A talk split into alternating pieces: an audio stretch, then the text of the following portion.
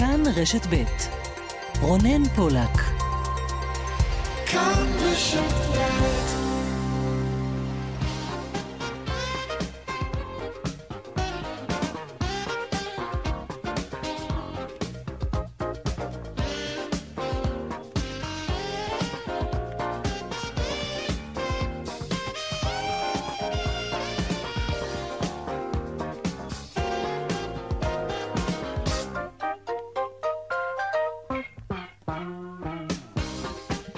עכשיו ארבע ועוד חמש דקות וחצי, צבע הכסף, התוכנית הכלכלית כאן ברשת ב', שלום לכם ותודה שאתם איתנו, שבוע טוב לכם גם, מתחילים שבוע ראשון של שגרה, אחרי סיום החופש הגדול, וגם הפקקים חזרו, ודאי שמתם לב, אבל אל דאגה, החגים כבר באופק, והפקקים יעברו מן הסתם מהכבישים אל שדה התעופה בן גוריון. עוד מעט נרחיב בנושא הזה, ברשות שדות התעופה נערכים להסתערות של ממש. בתקופת אה, חגי תשרי. צבע הכסף מהדורת יום ראשון, מפיקים את התוכנית היום נדב רוזנצוויג ועמית כהן, טכנאי השידור הוא חיים זקן. אני רונן פולק, אנחנו בשידור גם ברדיו, כרגיל, ומהיום גם באתר ובאפליקציית כאן. אם אתם ממש מתעקשים, אתם יכולים אה, לראות אותנו שם, כלומר כאן.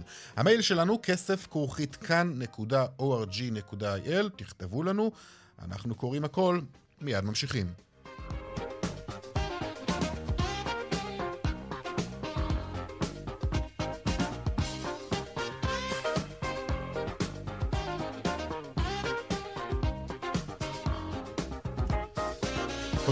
בכותרות צבע הכסף, כרגיל, השכר הממוצע במשק בחודש יולי עלה בשלושה אחוזים וחצי, זאת לעומת חודש יולי בשנה שעברה, והוא הסתכם ב-12,117 שקלים. ועם זאת, נזכיר כי האינפלציה בחודש יולי כבר עמדה על חמישה אחוזים ושתי עשיריות בחישוב שנתי, ולכן אה, שכר העובדים אה, נשחק.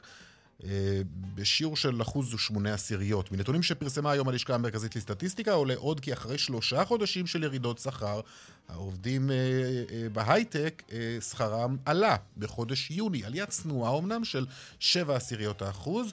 מ-26,878 שקלים לחודש במאי ל-27,000 שקלים ו-66 שקלים לחודש ביוני.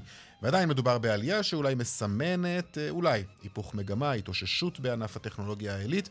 אה, שווה להמשיך לעקוב על כך, אנחנו נעשה זאת כמובן.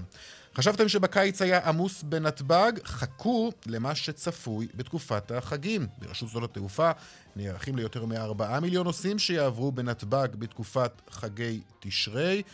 שלום לך, שרון עידן, כתבנו לענייני תיירות ותעופה.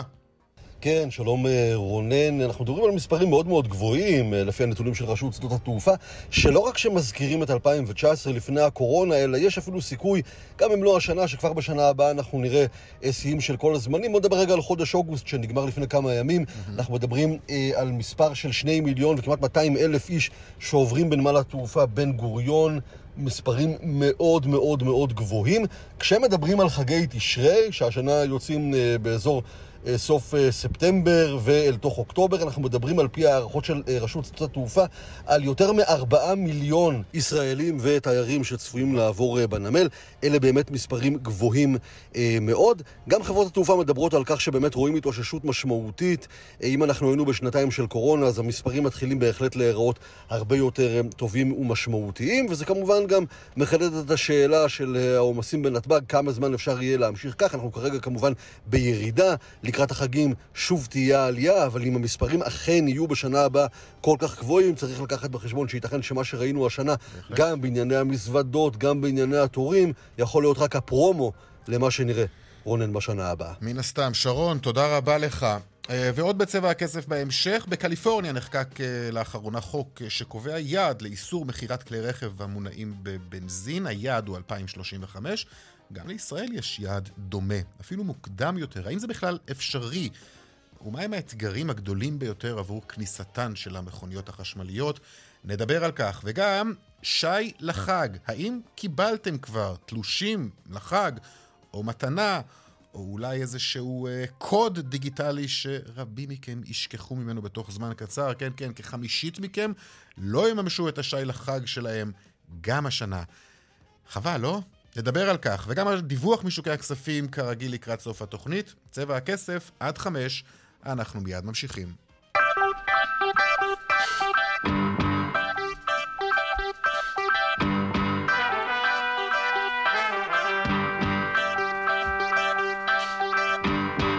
עוד אה, לפני הכלכלה, כמה עדכונים חדשותיים. תחילה על פיגוע הירי בצהריים בבקעת הירדן, חייל צה"ל שנפצע פצעים קשים, עוד חמישה חיילים נפצעו פצעים קלים, גם אזרח נפצע קל.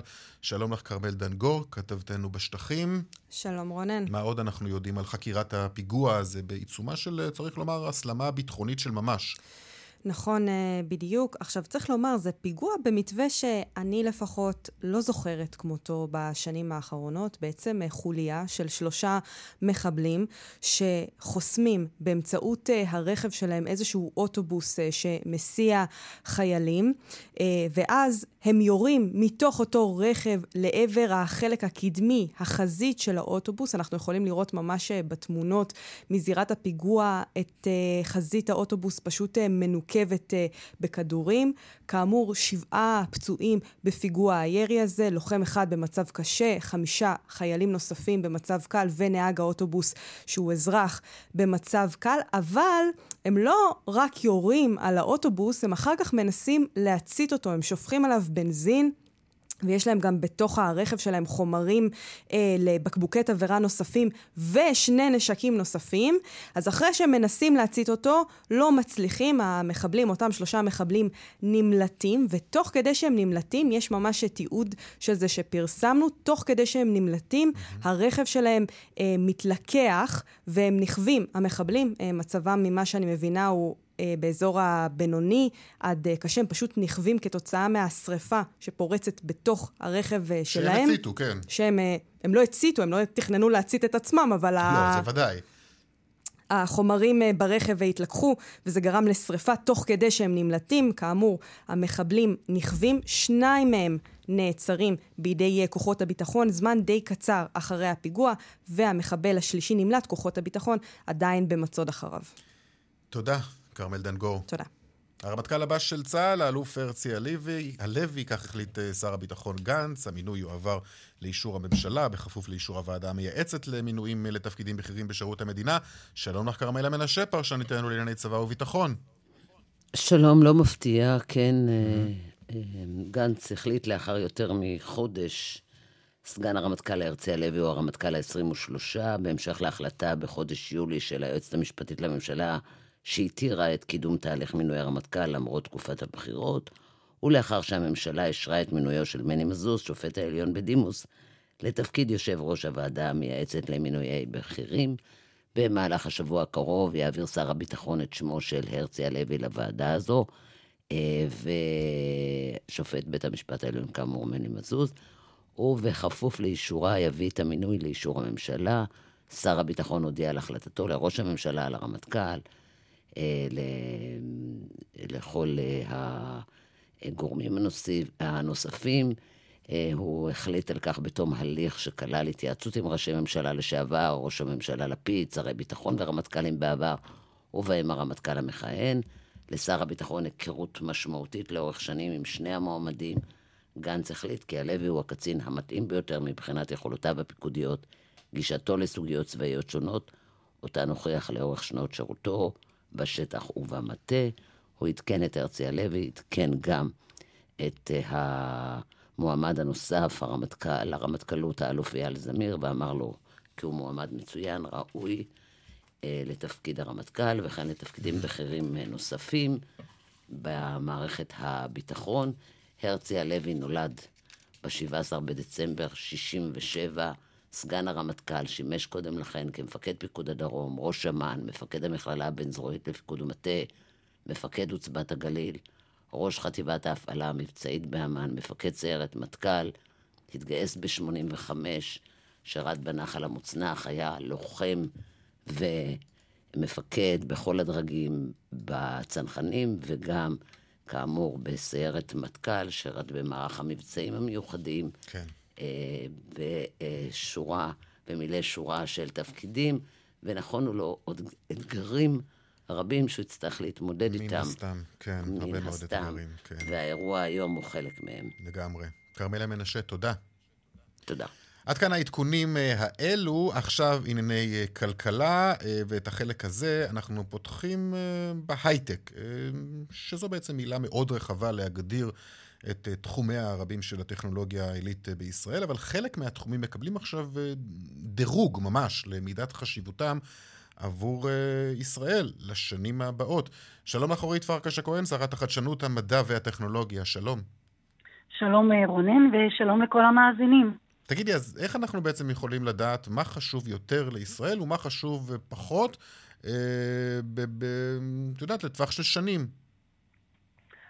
זהו שבדיוק אה, זה אחד הנושאים הראשונים שהטלתי על המועצה הלאומית למחקר ופיתוח עם כניסתי לתפקיד שרת החדשנות.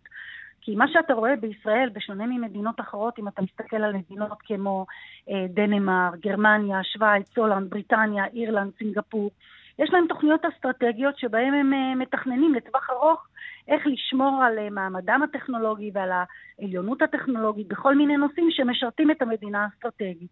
וכשאתה מסתכל על ישראל, מעבר לנכסים שיש לנו בתחום הביטחון, והעובדה שאנחנו חזקים בסייבר ובשירות אה, ובתחום הסאס, בגלל שבעצם ההסללה של רוב תעשיית הטכנולוגיה הישראלית באה מעולמות הביטחון, כשאתה מסתכל על הפוטנציאל הכלכלי האדיר ועל התמורות הטכנולוגיות שייצרו מפת בטכנולוגיות אקלים, בטכנולוגיות אנרגיה, בנושא המים, בחקלאות, בחלל, אתה בעצם לא רואה ראייה אסטרטגית של הממשלה שאומרת אלה התחומים שבהם הולך להיות יתרון אסטרטגי ופוטנציאל כלכלי. אז בעצם מה שאתם עשיתם זה קבעתם סוג של דירוג שקובע את תחומי העדיפות הלאומית של ישראל, נכון? כן, מה, מה חשוב יותר, מה חשוב פחות. בואי, בואי, בואי נלך ממש לנושאים. מה בצמרת? אז באמת הנושאים הם אה, מרתקים. צריך להגיד שהפרץ לביא, פרופסור פרץ לביא לשעבר, כן. נשיא הטכניון, שעמד בראש הוועדה, אמר לי, אורית, לא ציפיתי לכזה מסע מרתק, כי בעצם אה, עלו אליהם לרגל בכל הנושאים הטכנולוגיים שמציפים היום את העולם. Start-up nation, כן. אז, אז קודם כל, נכון, והעולם גם, אתה, ראינו את זה בקורונה, אבל לא רק, העולם כולו הופך ליותר ויותר טכנולוגיה, מכוניות חשמליות, אה, הלימוד הוא מרחוק, הרפואה כל כולה טכנולוגית, ראינו את זה בחיסוני הקורונה ובכל נושא אה, ונושא. אז קודם כל הוועדה המליצה על דברים שאנחנו כממשלה כבר שמחנו את ידם עליהם, שזה הקוונטום והבינה המלאכותית. בינה מלאכותית, אתה יודע, זו אינטליגנציה אה, אנושית באמצעות מחשב, שאנחנו, כל, כל אחד מאיתנו שיש לו טלפון נייד ורואה את אה, סוג השאלות שהוא מקבל והפרסומות שהוא מקבל, לומדים אותך ו, ו, ומדברים איתך בצ'אטים mm-hmm. או בטכנולוגיה כן, משנה את פניה. זו, זו טכנולוגיה שלומדת אותנו גם כלקוחות הרבה מאוד פעמים, מה אנחנו קונים, מה אנחנו אוהבים, ואז היא יודעת כן, גם מדמה, ממש, היא מדמה, ממש לתאר היא... כן. איך אנחנו... מי אנחנו ומה אנחנו, מייצרת לנו פרופיל כזה. היא, נכון, היא מדמה שיקול דעת אנושי, היא עשתה מפת סדיר בעולם, ואנחנו דרך אגב במשרד עובדים גם על רגולציה שנדרשת לטכנולוגיה הזו, כי היא מעלה שאלות של פרטיות כן, ו- נכון, לגמרי. ואישיות. עכשיו, הנושאים היותר מעניינים שהם לא היו כבר על המפה, אלא בעצם אה, קודם כל אה, נבחר הנושא של הים כמשאב לאומי. הים. אה, ובפרט חקלאות ימית, כן? יש נושא של אנרגיות ים, יש נושא של איים מלאכותיים שצובר תאוצה בעולם. יש את נושא הפודטק, שדרך אגב ישראל חזקה בו. ישראל היא מעצמה גדולה מאוד, אנחנו מדברים פה בתוכנית עם לא מעט... אנשים מהתחום הזה, אה, כן, אין ספק ש... נכון שזה מאוד. תחום מאוד פורח כאן וצומח. יש כמובן את אה, נושא... פודטק, רק שנאמר, בעצם מדובר כן. על, אה, על, על, על, על, על תעשייה של אוכל, תעשייה של מזון. נכון, נכון, חלבון מן הצומח, בדיוק, כן. שאפשר לגדל, שבלי לגדל... למשל אה, פרה ועוד דברים שמכינים את העולם למצב שהמשאבים הטבעיים שלנו לא יוכלו לספק את האוכל וגם עם אה, למנוע את הזיהום ואת הגזים של האקלים. ונושא שהוא, אתה יודע, חשוב ויקר לליבי מהרקע שלי בתחום האנרגיה. הייתי יושבת ראש רשות חשמל, אז זה תחום האנרגיות המתחדשות ואגירת אנרגיה בפרט. וגם בעניין הזה אנחנו רואים מפץ מאוד מאוד גדול אה, של טכנולוגיות אנרגיה בעקבות המעבר לאנרגיה סולארית, אה, בעקבות שימוש באנרגיות אה, רבות ולא מזהמות. אנחנו רואים שהדבר הזה מקבל עוד בוסט בעקבות המלחמה והעימות באוקראינה, שבעצם כל מדינות העולם רוצות להתנתק מהתלות בדלקים מזהמים. ופה בישראל, שוב, אין מספיק גיוון בתעשייה המאוד אה, מדהימה שיש לנו ומצוינת ומובילה. והיא ודאי מאתגרת מאוד גם לקראת כניסת הרכב החשמלי. זאת אומרת, אנחנו כבר נמצאים בעידן של, של רכב נכון. חשמלי, אבל אנחנו נעסוק גם בזה בהמשך. נכון. היעדים של, של ממש להיפטר מכלי רכב מזהמים ולעבור לטכנולוגיה שהיא אך ורק מייצרת אנרגיה מחשמל, היא כמובן מאוד מאתגרת. בדיוק. אז יש עוד שני נושאים אחרונים כן. מרתקים. אחד הוא הביו-קונברג'נס, שזה בעצם חיבור בין עולמות הביולוגיה להנדסה ולמחשבים. ופה יש uh, לא רק uh, צורך אסטרטגי למדינת ישראל, אלא גם, אתה יודע שכשאנחנו מסתכלים על רוב הלומדים את מדעי החיים ואת הביולוגיה זה נשים, mm-hmm. וגם מהחברה הערבית, ופה אנחנו גם יכולים לרתום את הטכנולוגיה פורצת הדרך הזו היום, שמתעסקים בהתקנים רפואיים ביולוגיים, okay. אוקיי. רפואה מדייקת, ביולוגיה סינתטית, בדברים האלה, דווקא לקחת את החומר האנושי הזה ולשלב אותו בתעשיית ההייטק, עוד נשים, עוד מהחברה הערבית. הערבית וגם להוביל. ונושא אחרון הוא תעשיית החלל.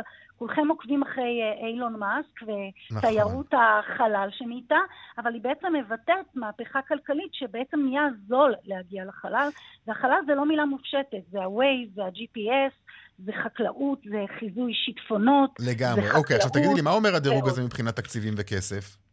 מה שזה אומר זה, קודם כל באה הממשלה, אה, בפעם הראשונה למיטב הבנתי ברמה המיניסטריאלית, ובעצם השרה מאמצת אה, את, ה, את התחומים הללו כתחומים של כן, עדיפות, אוקיי, שבהם אנחנו ברור. נשים משאבים, קודם כל בהיבטי המדע והמחקר. אה, המשרד שלי וקרנות המחקר בישראל נעשה מאמץ מאוד גדול לטפח יותר מדענים. אני לא יודעת אם אתה יודע, אבל למשל בבינה מלאכותית יש רק בסביבות ה-70 או 80 מדענים אה, בכל מדינת ישראל, כשזה תחום ממש פורץ דרך שיוביל כמעט כל אה, נושא. אה, נשקיע במחקרים, נשקיע בפרויקטים עם עוד משרדי ממשלה, ניזום תוכניות לאומיות שיגרו את התעשייה. רשות החדשנות בעצם גם כבר מקדמת את חלק מהתחומים, כמו הקוונטום והביו-קונברג'נס, אבל עוד תחומים. ובעצם מה שיהיה פה זה שבפעם הראשונה, סביב שולחן אחד, המון גורמים בממשלה, הכלכלה, כל אחד שבתחומו, בעצם ייתן יד עם איזשהו מצפן. עם יעדים. אני רוצה לשאול אותך, אנחנו מדברים כאן הרבה עם אנשי הייטק כמובן וכלכלה, וכולם כמעט אומרים דבר מאוד מרכזי. חוסר היציבות השלטונית כאן מעכב אותנו כמעט בהכל. יש לכך השפעה לא מבוטלת בכלל על הכלכלה ועל מצב המשק. אז את יודעת, בסוף בסוף הכלכלה נפגעת. מאוד. אני מסכימה איתך מאוד. אתה יודע שלו חוק התקציב היה עולה, והוא הרי היה פסע מלעלות, הכנו פרק שלם גיבשתי תוכנית בינה מלאכותית לא, לא, של השקעה ממשלתית של מיליארד שקלים, והדבר הזה, הגיבוי התקציבי הזה לא יצא לפועל. וכל החלטה שאנחנו מעלים דורשת אה, דקדוק משפטי, ואני באמת אה, חושבת, דרך אגב, שזו הסיבה אה, להביא לסיום הסבבים האינסופיים. כן, אבל את יודעת, גם הפעם אף אחד לא יודע איך זה ייגמר ואם זה ייגמר, אז אם כבר אנחנו מדברים על זה, אני אקח אותך ממש... אנחנו חושבים שבני גנץ, אתה יודע, יכול לתת סוף לכל הסחרורים האלה, כי בסוף השאלה אם יהיו לייצר ממשלה הכי רחבה שניתן. כן, טוב, אתם בניתם, אתם בניתם שאייזנקוט אולי יוסיף לכם כמה מנדטים, אבל זה לא קרה, לפחות לא לפי הסקרים. אני חושבת שקודם כל אנחנו המפלגה השלישית בגודלה, ואנחנו מביאים נבחרת מאוד רצינית. ואם יש היום אדם אחד שמקובל על כל חלקי המערכת, זהו בני, זו, כן. זוהי עובדה. אוקיי, תגידי, יהיה, לכן... יהיה איחוד בגוש השמאל לדעתך? מאיזו בחינה? מבחינת העבודה ומרץ, כן. אתה מתכוון? Mm-hmm. תראה, אינני יודעת. אני מעדיפה לא להיכנס לעניינים הפנימיים של מפלגות אחרות. לא, אבל את חושבת אבל גושית. אבל בוודאי אנחנו חושבים שאסור לאבד קולות חשובים האלה. כי בסוף גם האצבע של כל אזרח ואזרח, כדאי שהיא תבוא לידי ביטוי בצורה הכי טובה, ושלא okay. נאבד קולות. אורית פרקש הכהן, שרת החדשנות, המדע והטכנולוגיה, תודה רבה לך. תודה, תודה רבה. להתראות. תודה. בשבוע שעבר העבירה הממשל בקליפורניה חקיקה חדשה שאוסרת את המכירה של מכוניות שמונעות על בנזין בתחומי המדינה החל משנת 2035. זו כמובן חקיקה חשובה בכל הנוגע למדיניות הסביבתית של קליפורניה, ובכלל יהיו עוד מדינות שיצטרפו למהלך הזה בארצות הברית. בישראל, עד לא מזמן דובר על 2030, שנת 2030, זה היה היעד שהוצב להפסקת מכירה של מכוניות המונעות על בנזין, אלא שלא בטוח שישראל בכלל תוכל לעמוד ביעד הזה. שלום לך, גיל שביט, מייסד שותף בחברת ג'נסל הישראלית, סמנכ"ל פיתוח עסקי בחברה. שלום לך. שלום, שלום. בואו נתחיל דווקא בסוף. כדי שבעוד עשר שנים, אולי קצת יותר, אה, ניסע אך ורק על מכוניות חשמליות. מה עוד צריך שיהיה כאן מלבד המכוניות כמובן?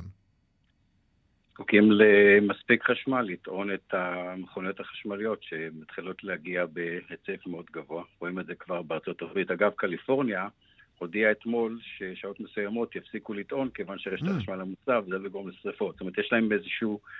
איזשהו contradiction פנימי בין שהם רוצים לעבור לירוק ולחשמל, מצד שני אין מספיק חשמל, זה יוצר עומס וזה גם מה שצפוי לנו. זאת אומרת, מה שקורה בעצם זה שאם כולם מגיעים אה, באותה שעה בערך, שעת, שעת ערב, הביתה, ומן הסתם, הם טוענים את הרכב, אה, זה מייצר עומס כבד מדי בשעות מאוד אה, מסוימות, נכון? אה, זה, זה קורה כרגע, אבל אפשר גם קצת לאגור. הבעיה היא הכמות. ברגע שמגיעים למצב שרכב צריך להיטען בכמות חשמל שבעצם זה תצרוכת ממוצעת של דירה ליומיים, וזה צריך להיטען בערב אחד, כך בדירות של 40 דיירים. 40 דיירים, 80 מכוניות בממוצע, אין, אין צ'אנס, זה לא יקרה. ההולכה וה, וההפצה אה, לא תעמוד בזה. הרשת הישראלית שהיא טובה, mm-hmm. לא תוכננה לכך, וזה לוקח שנים להגיע למצב... אז רגע, אז מה, יעדים לחוד ומציאות אה, לחוד? כן, תשמע, זה, זה דבר ש... כרגע זה לא קורה? זה לא ריאלי? לא ריאלי. ולא ולכן... בטווח של כמה שנים? זהו, שהפתרונות, הרי הראש היהודי עושה לנו, מוציא לנו פטנטים, אנחנו פיתחנו מערכת שמייצרת את החשמל. רגע, רגע, אבל לפני הפיתוח הזה, אני שואל אותך כרגע לגבי המצב הקיים היום. אתה יודע אה, לומר לי אם בכלל זה ריאלי אה, במצב משק החשמל היום, ובכלל בהיערכות היום של מדינת ישראל אה, לעידן הזה? אנחנו לא ערוכים. הרשת, הרשת עצמה זו רשת שמתהווה עם השנים, התכנון הוא רב-שנתי. כדי להוריד uh, כמות כזאת של חשמל, להגיע ל, ליעד, לחניון הביתי או לחניון הציבורי, צריך להיערך. אתה היום רוצה להגיע לאיזשהו קניון, להגיע לטעינת מכוניות או למגש חנייה, אתה רואה שם שמונה, עשרה מתאימים. מעבר לכך, הרשת לא יכולה לספק, כי החלוקה המקומית לא תיתן את, את ההספק הדרוש. Mm-hmm. ומה לגבי הטעינה בעצם? היא תקרה בעיקר בבתים המשותפים, בבניינים? בחניונים, או תראה, שאנחנו נראה גם עמדות טעינה, כפי שאנחנו רואים היום למשל תחנות דלק כמעט בכל מקום, בדרך. תראה, יש, יש כמה קטגוריות לטעינה. יש טעינה איטית שאפשר לעשות uh, בבית, אבל אז אתה צריך להיות במצב שאם אתה בר מזל עם בית פרטי ויש לך מספיק mm. חשמל, בסדר. אבל אם אתה בבית משותף עם כל כך הרבה דיירים, גם אם יעשו מערכות אלקטרוניות לחלוקת עומסים, אתה תגיע למצב שהמכונית כמעט לא תטען. חייבים להגיע למצב שעוזרים לרשת החשמל. אוקיי. אה, טוב, זה, אה, כן, זה מצב בהחלט שמכניס אותנו לבעיה, גם מבחינת היעדים וגם מבחינת אה, טעינה. אתה אומר, אוקיי, לילה שלם אתה, אתה יכול לצאת תמונת הנחה שהרכב שלך יטען, אבל לפעמים גם אנחנו לא צריכים את כל, אנחנו לא צריכים את הלילה, אנחנו צריכים ממקום למקום להטעין את הרכב. הקטגוריה השנייה היא טעינה מהירה, שאתה רוצה לבוא וכמובן שהרכב צריך אה, לאפשר את זה. לא, לא כל סוללה של רכב יכולה להיטען בקצב מהיר, אבל החדשות יותר יכולות לקבל טעינה מהירה, ואתה תוך רבע שעה, עשרים דקות יכול לקנות לעצמך 200-300 קילומטר. Uh-huh. אלה עמדות שאתה רואה במקומות ציבוריים, כמו תחנות דלק או מרכזי קניות. אבל גם זה נורא מוגבל, אתה לא יכול לשים שם הרבה, כי הרשת לא תספק את זה. טוב, נצליח להדביק את הפער? אני אשאל אותך אחרת, מה להערכתך יהיה קצב הכניסה של המכוניות החשמליות בשנים הקרובות? אנחנו כבר רואים שזה מכפיל את עצמו וזה כנראה ישלש וירבה את עצמו מפני שאנשים עושים, א', חישוב שכרגע לטעון ברשת החשמל זה הרבה יותר זול מאשר למלא בנזין, הרבה יותר זול, זה, זה פי, mm-hmm. זה יכול להיות גם פי עשרה. כנראה שזה לא יימשך בצורה כזאת, כי בסופו של דבר מחיר החשמל, הוא לא יודע אם הוא מסובסד, אבל מאוד מאוד מתחשב בשכבות החלשות. אז אתה יודע, אנשים עם מכונית חשמלית טוענים בעצם בחשמל שמיועד לצריכה ביתית. Okay. אוקיי. פה, פה תהיה בעיה, הממשלה תצטרך, עדיין מנסה להתמודד עם זה, עם כל מיני מיסים בעתיד וכולי. הרעיון הוא גם להפחית את, ה, את האפקט החממה, להפחית פליטות. ברגע שאתה טוען רכב חשמלי מרשת החשמל, שגם לא מספקת, אבל גם מפעילה יותר מערכות שהן פוסיליות, כמו פחם וגז, אתה לא ממש עושה את זה ירוק. כדי לעשות את זה ירוק ממש, אמצעי הטעינה צריכים לבוא ממקורות מתחדשים. וזה כנראה הפתרון הכפול. גם אפשרות לתת מספיק חשמל להיכן שצריך, במקומות שלא קשורים לרשת החשמל, וגם ליהנות מכך שזה יהיה ירוק. השילוב הזה כבר מתחיל להיראות באירופה, בארצות הברית, וגם בארץ, ורואים את תחילת הדרך, של מערכות טעינה שאינן תלויות ברשת, מספקת את זה בצורה ירוקה. זה הפתרון שלכם בעצם. זה לא רק שלנו, כן. יש עוד חברות. ברגע שאתה מצליח להגיע למצב שאתה יכול להביא איזשהו קונטיינר למקום מסוים, להגיד, הנה, אני ספק החשמל המקומי שלך, בבקשה תטען כמה שאתה רוצה, יש לי בפנים איזשהו קונס פטנט שנותן לך את זה ממקור שהוא היה מקור כמו שמש, או בארצות בגרמניה, רוח. באתי, אגרתי, נתתי. עכשיו, אמצעי אגירה הם שונים. במקרה אנחנו משתמשים במימן, אבל יש עוד אמצעים. כן. אוקיי, טוב, מה שאני לוקח מהשיחה איתך זה את ה... שאתה אומר לנו, אה, אנחנו לא ערוכים לזה בעצם. אנחנו צריכים לבזר. אנחנו נהיה, לא, אנחנו נהיה ערוכים, אבל לא בצורה שבה אנחנו חושבים שבאים, מכניסים תקע לשקע וזה עובד. ההיערכות צריכה להיות היערכות מבוזרת, כאשר היוזמה מגיעה משני הצדדים, גם הצרכנים מבקשים פתרון, שאלה הם בדרך כלל בעלי החניונים וגם הדיירים, וגם היכולת הטכנולוגית במדינת ישראל, רואים יותר ויותר חברות כן. כמונו, אנחנו לא היחידים, שיכולות אוקיי. לבזר ולתת את הפתרון. גיל שביט, מייסד שותף בחברת אה, ג'נסל הישראלית, סמנכ"ל פיתוח עסקי בחברה, תודה רבה לך. תודה לכם. להתראות. עכשיו לנוס, לנושא שאנחנו לא מרפים ממנו, העלאות הריבית של בנק ישראל ואיתן ההלוואות שלנו שמתייקרות, ההחזרים החודשיים שלנו בעצם מתייקרים, אה, ולעומת זאת אנחנו שמים לב שבכל הנוגע לפקדונות שלנו וגם לפלוס שלנו בבנק, אה, שם הבנקים, איך נאמר, דווקא פחות אה, נדיבים איתנו, מעלים לנו את הריבית שנקבל בשברי אחוזים בלבד. בשבוע שעבר, בעקבות הביקורת, הבנקים קצת שיפרו את התנאים. לחוסכים, וגם יושב ראש ועדת הכספים סיפר לנו כאן בשידור שהוא מתכוון לכנס את ועדת הכספים בנושא. שלום לך, עורך הדין אריאל ברזילי, ראש האגף הכלכלי בתנועה לאיכות השלטון, שלום. שלום. גם אתם פניתם בנושא הזה לשר האוצר ולוועדת ההסכמות בכנסת, נכון? מה אתם מבקשים? נכון, אנחנו קודם כל uh, מצטרפים לקריאה של uh, יושב ראש ועדת הכספים לכנס את, uh, את הוועדה גם בתקופה הזאת, כשאנחנו חושבים שיש כמה פתרונות על השולחן, איך באמת להתמודד עם הבעיה הזאת. ואנחנו חושבים שהפתרון הטוב ביותר יהיה לעשות מס אינפלציה על הבנקים בתקופה הזאת, בשביל באמת להחזיר את האיזון בין הרווחים של הבנקים מהאינפלציה לבין העובדה שהציבור באמת נפגע. נפגע... כן, אבל אתה חושב שהבנקים נוקטים כאן בצורה לא הוגנת כלפי הלקוחות? אני חושב שזה חד משמעית. העובדה שכל העלאה אחת באחוז הריבית של בנק ישראל תורמת תוספת הכנסות של יותר מחמישה וחצי מיליארד שקל לבנקים, ואנחנו כבר בשני אחוז. זה אלה הנתונים שאנחנו מכירים, ואנחנו יודעים שכמה הבנקים עוד ירוויחו מהעלאות הריבית האלה? כן. כל, כל אחד אחוז uh-huh. ש, שבנק ישראל מעלה, מתורגם ל, ל, לתוספת הכנסות של יותר מחמישה וחצי מיליארד שקל אה, לבנקים. והיום אנחנו עומדים על שני אחוזים אה, של ריבית בנק והצפי ישראל. והצפי שהריבית עוד תעלה. נכון. אה, למה בעצם הבנקים לא נותנים לנו את אותה הריבית שהם יודעים לקחת מאיתנו? פשוט מפני שהם יכולים לעשות את זה. אם הייתה מערכת שהייתה תחרותית בין הבנקים, הדבר שהיה קורה היה שברגע שהם היו יכולים להרוויח יותר אה, מצד אחד על, ה, על ההלוואות, המשכנתאות שהם נותנים, הם גם היו מנסים אה, להתחרות על, ה, על הצרכנים באמצעות העלאת הריבית שהם מציעים על הפקדונות.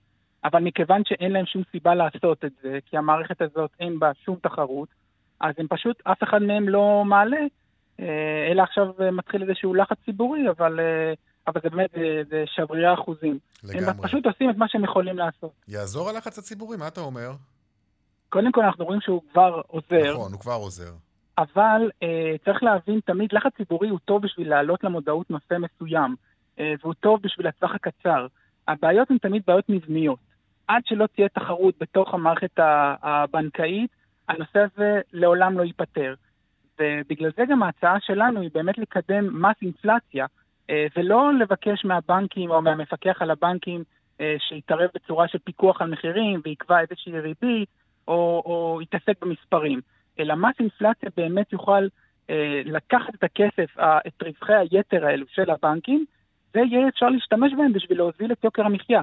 למשל, ההצעה שלנו היא להשתמש בכספים האלה בשביל אה, לממן את ההעלאה שצריכה להיות עוד מעט אה, בחשבון החשמל של כולנו. אה, העלאה ש, שצריכה להיות ב-8.6 אחוז אה, לפי ההחלטה האחרונה של, של רשות החשמל. אם ניקח את הכסף הזה ונוכל לממן את, ה, את ההעלאה הזאת, אז בעצם אנחנו נוכל אה, להיות... אתה אומר, ל- נצבע את הכספים האלו, את הריביות האלו, עבורנו. אה, בדיוק. למקומות שבהם אנחנו זקוקים לכספים האלו.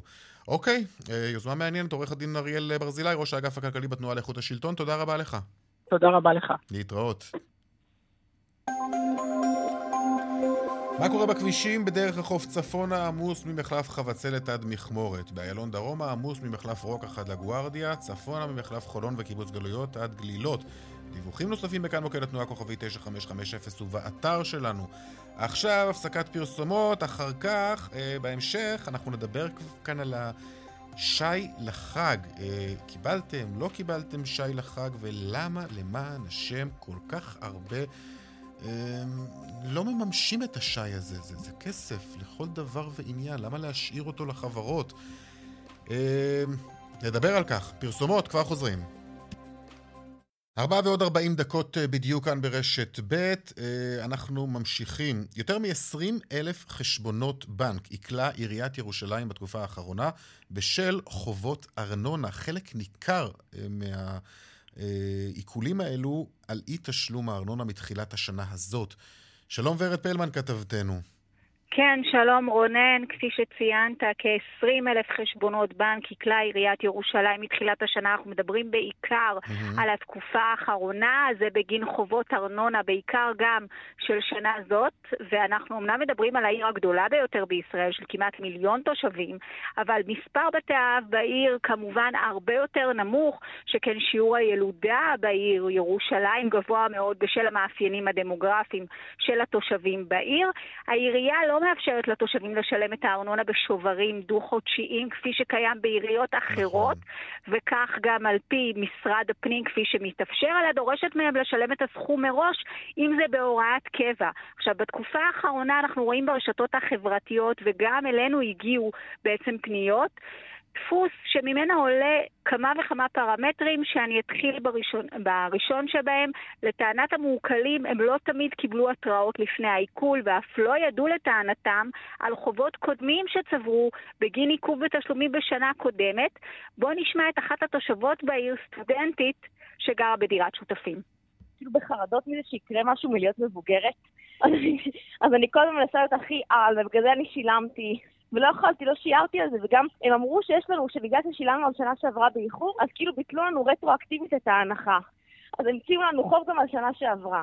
ועל החוב הזה, כל פעם שהתקשרתי אליהם ושילמתי נגיד על השנה, אף אחד לא יידע אותי עליו. כל חוב שעשיתי בכלל, שהם המציאו אחר כך, אז הם אה, מעכלים. ורד, נבהיר, כן, מדובר זאת... בסטודנטית שמגיעות לה גם הנחות, נכון? נכון, נכון. לא, ללא מעט מהסטודנטים, תכף אנחנו נגיע לזה, וגם אנשים אחרים, תושבים אחרים, על פי, על פי תבחיני הכנסה, על פי בעצם אה, כללים שנקבעו, uh-huh. גם אה, למי שזכאי לכל מיני קצבאות דרך הביטוח הלאומי, בהחלט מגיעות הנחות.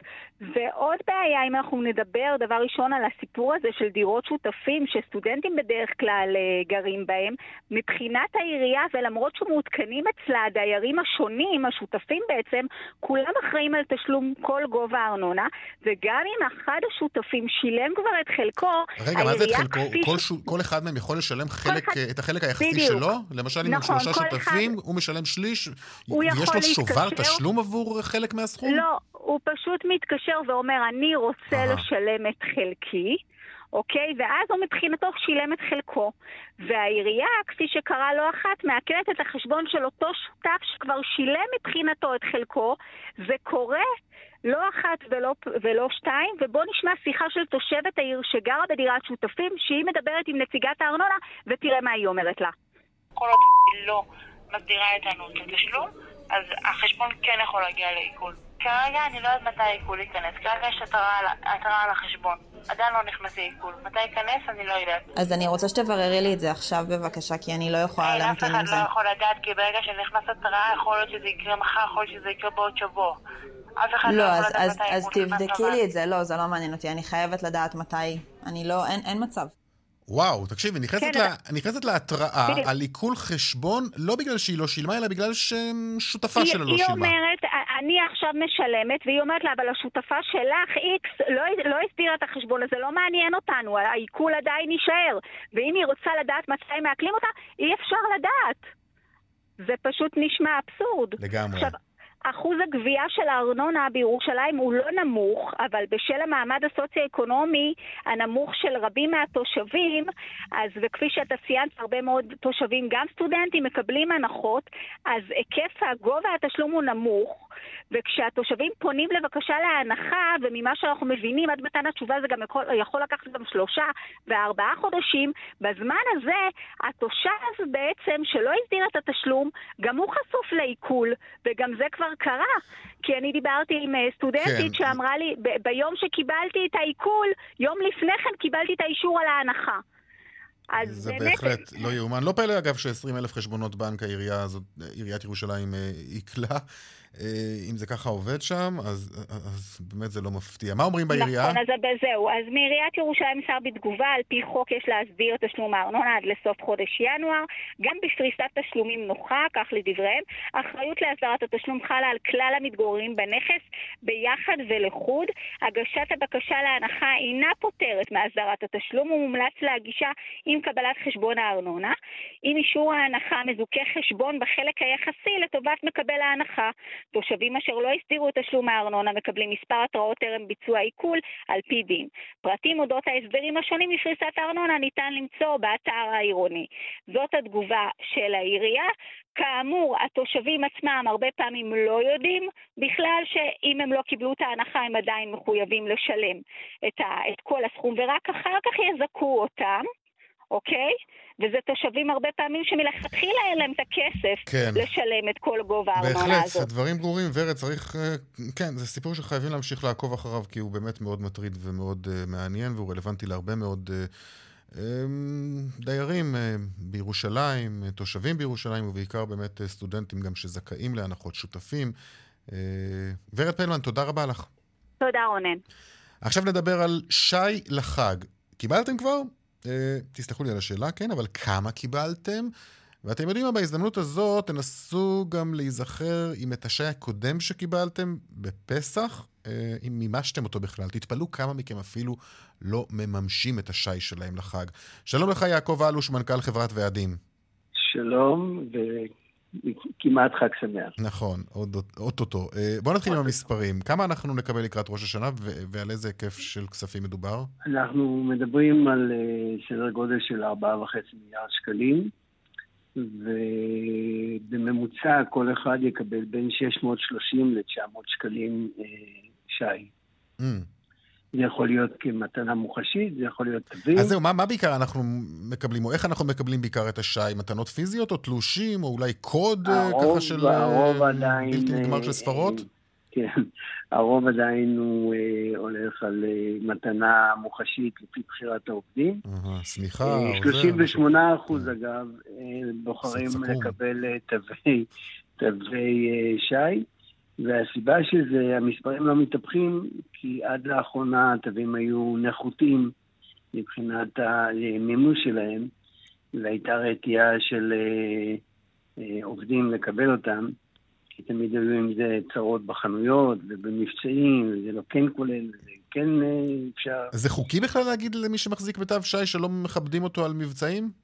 או אה, לא- לא עכשיו- לשלוף לך כל מיני עכשיו אותיות קטנות? תיקנו את החג, תיקנו את החג, אבל... אה, תקנו את החוק, לא את החג. את החג עוד לא תקנו. סליחה, תיקנו את הח- את החוק, אבל בפועל זה לא כל כך אה, מעניין את החנויות, ויש מבצעים... כן, בדיוק, לך תתחיל לא להתמודד איתם ולהוציא והם- את כן, החוק. הם- ו- מי ש... זה לא פשוט. זה אולי גם הסיבה, ש... נכון, רבים מאיתנו, אני, זוכר גם שאמרת לי את זה באחת התוכניות הקודמות שלנו, אה, על- על אנשים שפשוט לא מממשים את התלושים שלהם. אנחנו מדברים על אה, היקף עצום של בערך 25 אחוז 25 ממקבלי התווים, ובאפליקציות זה אפילו יותר גבוה, שלא מממשים. פשוט אה, כשהם באים אה, בעיתוי הקרוב ביותר, הסמוך לחג, כשיש את כל המבצעים הכדאיים, אז מסתבר שלא ניתן לממש את התווים, והם לא נכללים במבצע כזה או אחר, ואז אתה אומר, טוב, אז אם זה לא ככה, אז אני אחכה למועד אה, טוב יותר. ובאפליקציה, זה, אתה צריך למצוא את ה-SMS שקיבלת, ולמצוא את הסדרת מספרים האלה. ממש, תשמע, זו משימה כל כך קשה. עמדתי פעם נבוך מול איזה מוכרת וניסיתי לחפש את ה-SMS שקיבלתי ולהקריא לה מספרים נכון, שם לא נגמרים. נכון. אה, זה נראה כאילו בכוונה, או בכוונה אנחנו מקשים עלינו את, את, את כל התהליך הזה, אולי כדי שנשכח, יש, נכון? יש אינטרס, יש אינטרס למ- למנפיקים שיממשו כמה שפחות. בוודאי, זה מה זה, זה חלק מהמודל העסקי שלהם. בהחלט. השכחה שלנו. תשמע, בתווים זה עוד איכשהו היה אה, בארנק. נכון. וגם כשהפכו את זה לכרטיס אשראי כזה, אז איכשהו זה הלך איתך. אבל כשזה הפך להיות אפליקציה, ואתה מקבל סדרת קודים כמו איזה קוד לרכישת ביטקוין, ואם קיבלת כמה כאלה, אז בכלל אתה לא יודע איזה רלוונטי וואו. למה. ממש. אז, אה, תשמע, בוא זה נצא... הולך ומסתבך. ממש הולך ומסתבך. בוא נצא בקמפיין, יוחזרו התווים הפיזיים, אלה שאני יכול לשים בארנק, הרבה נכון, יותר... לחלק לילדים, אתה תיקח כן, ככה ואתה תיקח ככה. זה המהות טוב, של אבל זה. אנחנו גם ש- כאן נחזור ונאמר, תממשו, תחפשו גם את התלושים שיש לכם, את, התו... את הקודים האלה, ש... שאולי שמרתם או לא להשאיר, שמרתם. לא אל להשאיר, תשאירו, לא אל. תשאירו להם את זה, זה לא... כן. חבל. גם זה... אם לא מצאתם, זה כסף. תחפשו שוב. ממש, זה כסף 25 שהולך לאיבוד בסופו אחוזים. מכם, אתם שומעים? 25 אחוזים מכם לא מממשים את התווים האלו. פשוט לא. יאומן. זו מתנה שאתם נותנים לחברות המנפיקות. אני, אני באמת מציע שמי שקיבל יקדים ויממש, גם החנויות אגב נערכות עכשיו, הרשתות נערכות עכשיו למאות אלפי העובדים שאמורים לממש את התווים עד לערב החג, ומציעות אה, מתחילות להציע... אוקיי, טוב, מבצעים תשמע. זמננו תם, והאמת היא שרציתי לשאול אותך מי מקבל הכי הרבה ואיפה, וגם מה קורה בחברות ההייטק, לא נספיק. אתה יודע מה, בוא ננסה להשלים את השיחה הזאת מחר, בסדר? בשמחה. טוב, בשמחה. תודה רבה לך, יעקב אלוף, מנכ"ל. חברת אה, ועדים. תודה, דיווחי תנועה. אז ככה, דרך שש צפונה עמוסה ממחלף נשרים עד בן שמן ובהמשך מנחשונים עד מחלף אייל. דיווחים נוספים בכאן מוקד התנועה כוכבית 9550 ובאתר שלנו הפסקת פרסומות. אחר כך נחזור עם הדיווחים משוקי הכספים. פרסומות. 102 bid for 108. 200, take them.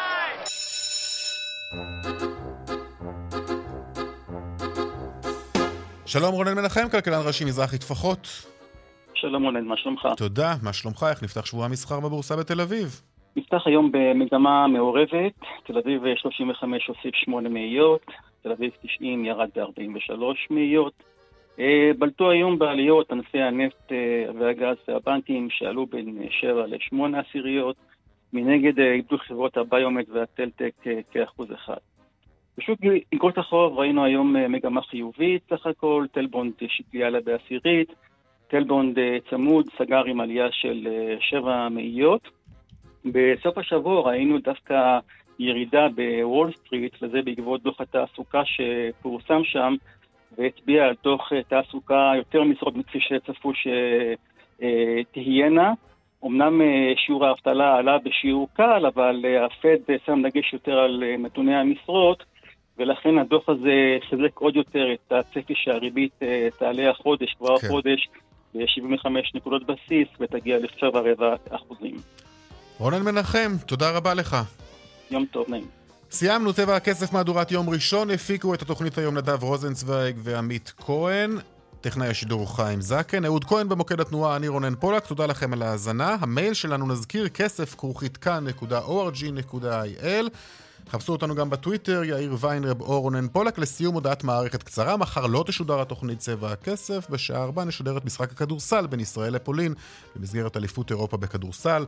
בהצלחה לנבחרת, אנחנו נשוב יום שלישי בארבע, להתראות.